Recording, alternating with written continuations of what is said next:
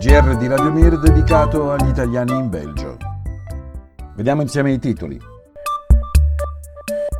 Ritorno all'appuntamento settimanale del GR dal Belgio. Questa settimana due notizie di natura politica, il discorso di fine anno del primo ministro belga Alexander De Croo e l'inizio della presidenza belga del Consiglio dell'Unione Europea. Diverse le nuove disposizioni e regolamenti in vigore nel Paese dal 1 gennaio. Vi ricordiamo i principali cambiamenti, dall'aumento delle tariffe della rete di distribuzione per l'elettricità e il gas all'introduzione di una tariffa fiscale minima del 15% sui profitti aziendali e poi l'aumento delle pensioni minime e delle prestazioni per malattia fino alla modifica delle tariffe per le case popolari a Bruxelles.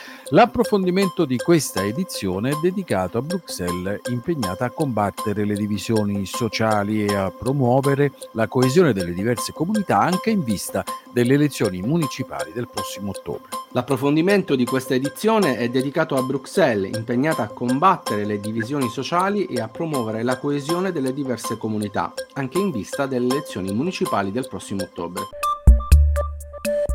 E andiamo con la prima notizia. Migliorare la cooperazione con i partiti francofoni è questo uno dei temi centrali sottolineati dal primo ministro belga Alexander De Croo nel suo discorso di Capodanno, ormai soli cinque mesi dall'appuntamento elettorale nazionale. Tra le priorità emerse dalle parole di De Croo figurano il bilancio e l'occupazione. Il lavoro non è un obbligo, ha detto, ma qualcosa che contribuisce ad una società solidale. Per eh, il politico belga le differenze significative in Belgio in termini di occupazione non vanno viste come un elemento di divisione, ma come un'enorme opportunità di crescita, soprattutto per quanto riguarda Bruxelles e la Vallonia.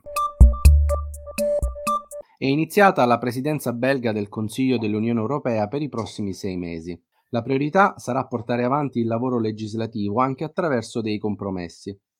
Sei i temi chiave che vanno dallo Stato di diritto alla competitività e alla giusta transizione, ma anche l'attuazione del patto per le migrazioni, la conciliazione tra clima ed economia e le riforme interne all'Unione Europea in visto dell'allargamento.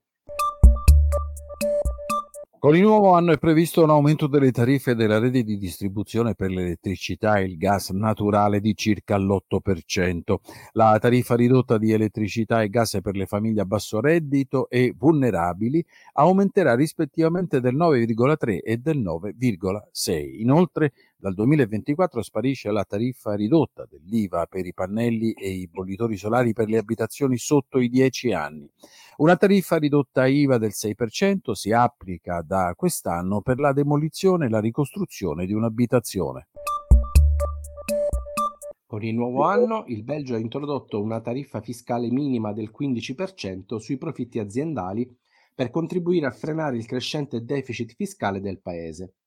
Per quanto riguarda la tassa di registrazione per un mutuo ipotecario, questa è limitata a 350 euro dal 1 gennaio, quindi in calo rispetto ai 500 euro del 2023.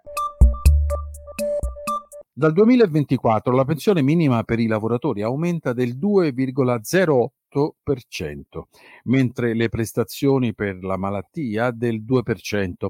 Inoltre, da quest'anno le persone che si ammalano o subiscono un incidente durante le ferie potranno recuperare le vacanze perse presentando un certificato medico al datore di lavoro.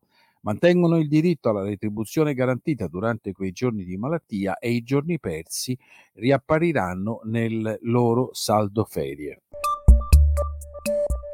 A Bruxelles le tariffe per le case popolari saranno armonizzate per renderle più in linea con la qualità dell'abitazione e il reddito. In particolare i 150.000 inquilini che affittano attraverso una società di case popolari pagheranno in media 6 euro in più al mese, mentre coloro che hanno originariamente affittato attraverso un ufficio di affitto sociale dovranno versare 50 euro in meno al mese. Ed apriamo a questo punto la pagina dell'approfondimento dedicata a Bruxelles. La città sta infatti intensificando gli sforzi per combattere le divisioni che possono separare le comunità alla luce delle differenze linguistiche, culturali e religiose presenti nella città. Hans Persson, segretaria di Stato per le relazioni internazionali nel governo della regione di Bruxelles Capitale, ha fatto sapere che sono stati stanziati 400.000 euro per progetti volti a favorire il dialogo e la coesione sociale. Sempre in tema di coesione sociale vi ricordiamo che Bruxelles ha messo a disposizione un budget di 150 mila euro per sostenere le iniziative volte a informare la popolazione residente senza passaporto belga del diritto di voto alle elezioni comunali. I non belgi sono poco meno del 37% degli abitanti della capitale, ma solo il 15% di loro, sia cittadini dell'Unione Europea che non, ha votato alle ultime elezioni comunali del 2018. Le prossime elezioni comunali si terranno il 13 ottobre 2024. In redazione per questa edizione del GR Fabio Sebastiani, Pietro Lunetto e Valeria Camia ringraziamo per la collaborazione tecnica Radio No Fade Out.